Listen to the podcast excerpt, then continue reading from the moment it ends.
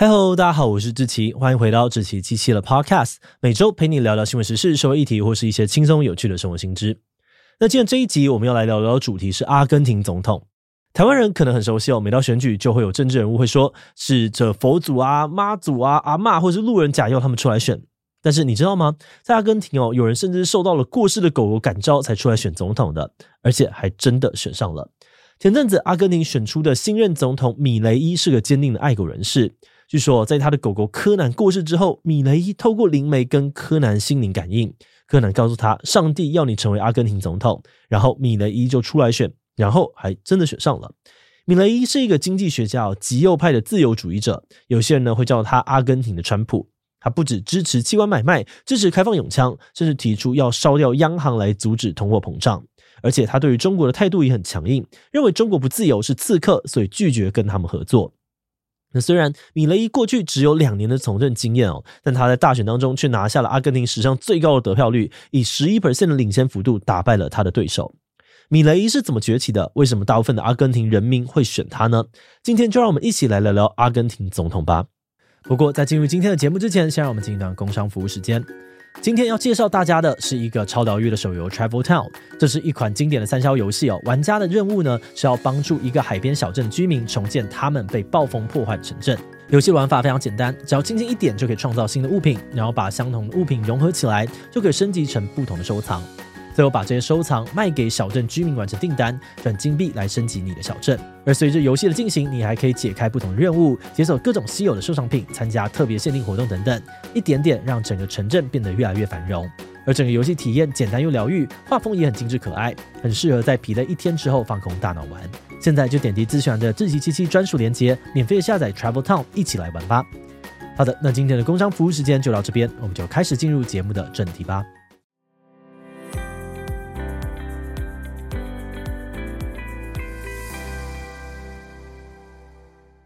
一九七零年，米雷伊出生在阿根廷首都布宜诺斯艾利斯。他的爸爸原本是一个公车司机，后来变成运输业的商人，妈妈是家庭主妇。不过米雷伊跟父母的关系很疏离哦，据说有超过十年他都没有跟父母讲过话。米雷伊甚至还说，他们对我来说已经死了。这是因为米雷伊的父母亲呢会殴打跟辱骂他，所以他在家里时呢都很压抑，学生时期则以脾气暴躁出名。有阿根廷记者出版过一本内容没有经过授权的米雷伊传记，书里面提到米雷伊在高中时被称为疯子，身边没有任何的朋友，更没有什么女生愿意接近他。不过米雷伊的生命也不完全都是痛苦，他的妹妹卡丽娜呢就给他非常多的支持，他们的感情好到米雷伊曾经开玩笑说，如果他当上总统，妹妹可能会是第一夫人。那除了妹妹是米雷伊非常珍惜的人，在他的胜选演说当中呢，他还特别感谢家里被他视为家人的五只英国獒犬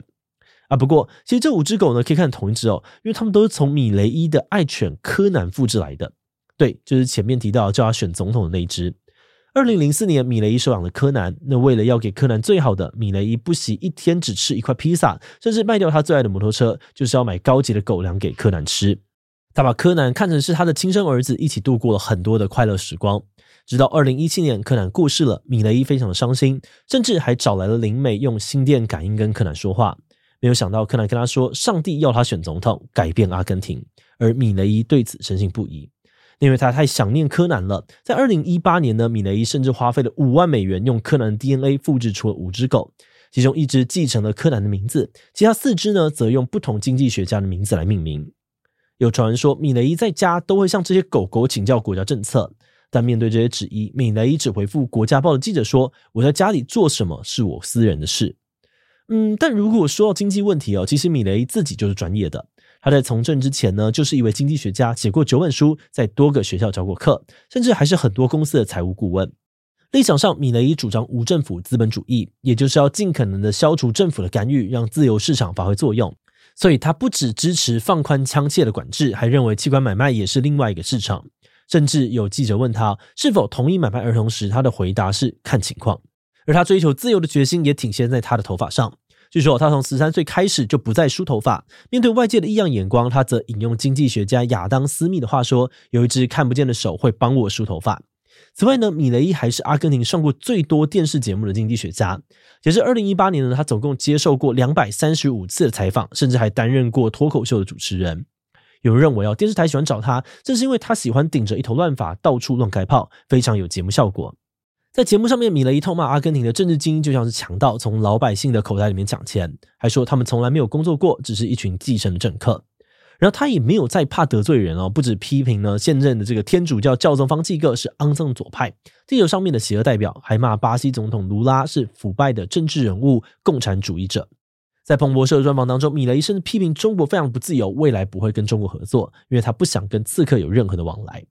那因为他在电视上面引人注目的表现，让他从政治素人当上了国会议员。不过米雷伊呢，在任职议员的一年半当中，没有推动任何的项目。他只向选民承诺，宁愿砍掉手臂呢，也不会提高税收，而且每个月还会用抽奖的方式捐出自己的薪水。根据报道，他第三次发放薪水的时候，总共吸引两百万人报名参加，超过了阿根廷总人口的 百分之四。 诶，等等，但是抽奖送薪水跟选他当总统还是两回事吧？阿根廷人民为什么会选择米雷伊呢？要说阿根廷人为何会选米雷伊当总统，我们可以先来看看阿根廷的经济现况。前任的阿根廷政府呢，主要是实行培隆主义，这是一个介于资本主义跟社会主义之间的第三位制。他们在经济上面实行了重度的国家干预政策，积极的扩大公部门的规模，同时也实施很多的经济补贴。但是这样子的支出呢，却带来严重的财政缺口，而政府为了因应危机，决定加印钞票，而造成了通货膨胀，导致呢阿根廷的货币披索币值一路的下跌。那虽然政府严格的管控这个货币的汇率哦，但是民众还是很担心自己辛苦赚来的钱会变成没用币值，于是开始转向黑市兑换美元。根据金融时报的报道，官方汇率呢是三百五十披索兑换一美元，但是在黑市哦却要花九百披索才能够换到一美元。可是披索越跌，民众就越要换成美元来保值，而越多的披索被出售呢，价值就越低。这个恶性循环让阿根廷的经济陷入了困境。根据统计，目前有 百分之四十 的阿根廷公民陷入了贫困。二零二三年的十月，他们国内的通膨率更达到了 百分之一百四十二点七， 也就是说，如果去年的房租是一万元，今年呢大概就会变成两万四千多。阿根廷的现况让很多年轻人苦不堪言，也对培隆主义失去了信心，认为这是一场经济灾难。所以当米雷伊挥舞着电锯出现在大众面前，就被很多人当成是救世主。针对阿根廷的经济惨况，米雷伊提出了一个砍砍砍疯狂砍的电锯计划。他打算呢把政府预算砍到只有 G D P 的 百分之十五， 而且他还要关闭十八个政府部门当中的十个，包含了教育部啊、医疗部以及人力资源部。然后他还痛批不断贬值的披索是大便，甚至连当肥料都不行，所以也要关掉负责发行货币的中央银行，用美元代替披索，引发了各国的关注。那这个政策之所以惊人哦，是因为一旦采用美元，阿根廷就不能够透过调整利率和货币供应来管控经济。那究竟会变好还是更糟，真的很难说。甚至还有些人认为呢，用美元取代披索等于是放弃国家的经济主权。那其实很多阿根廷人也不太认同米雷伊，但这并没有改变他们支持他的心意。有选民就说，也许米雷伊说的一切我没有完全认同，但他就是我们的未来。还有人说，米雷伊代表着新事物，有点未知，有点吓人，但是时候翻开新的一页了。那大众之所以会那么的极端，除了渴望改变，或许还因为米雷伊的对手是经济部长马萨，以阿根廷的经济现况来说呢，选民根本就不相信他的能力。换句话说，他们投下的呢其实是赌烂票，表达对于现任政府的不满。所以最后米雷伊 百分之五十五点三 对上 百分之四十四点三 的得票率赢得了选举，成为了阿根廷新任的总统。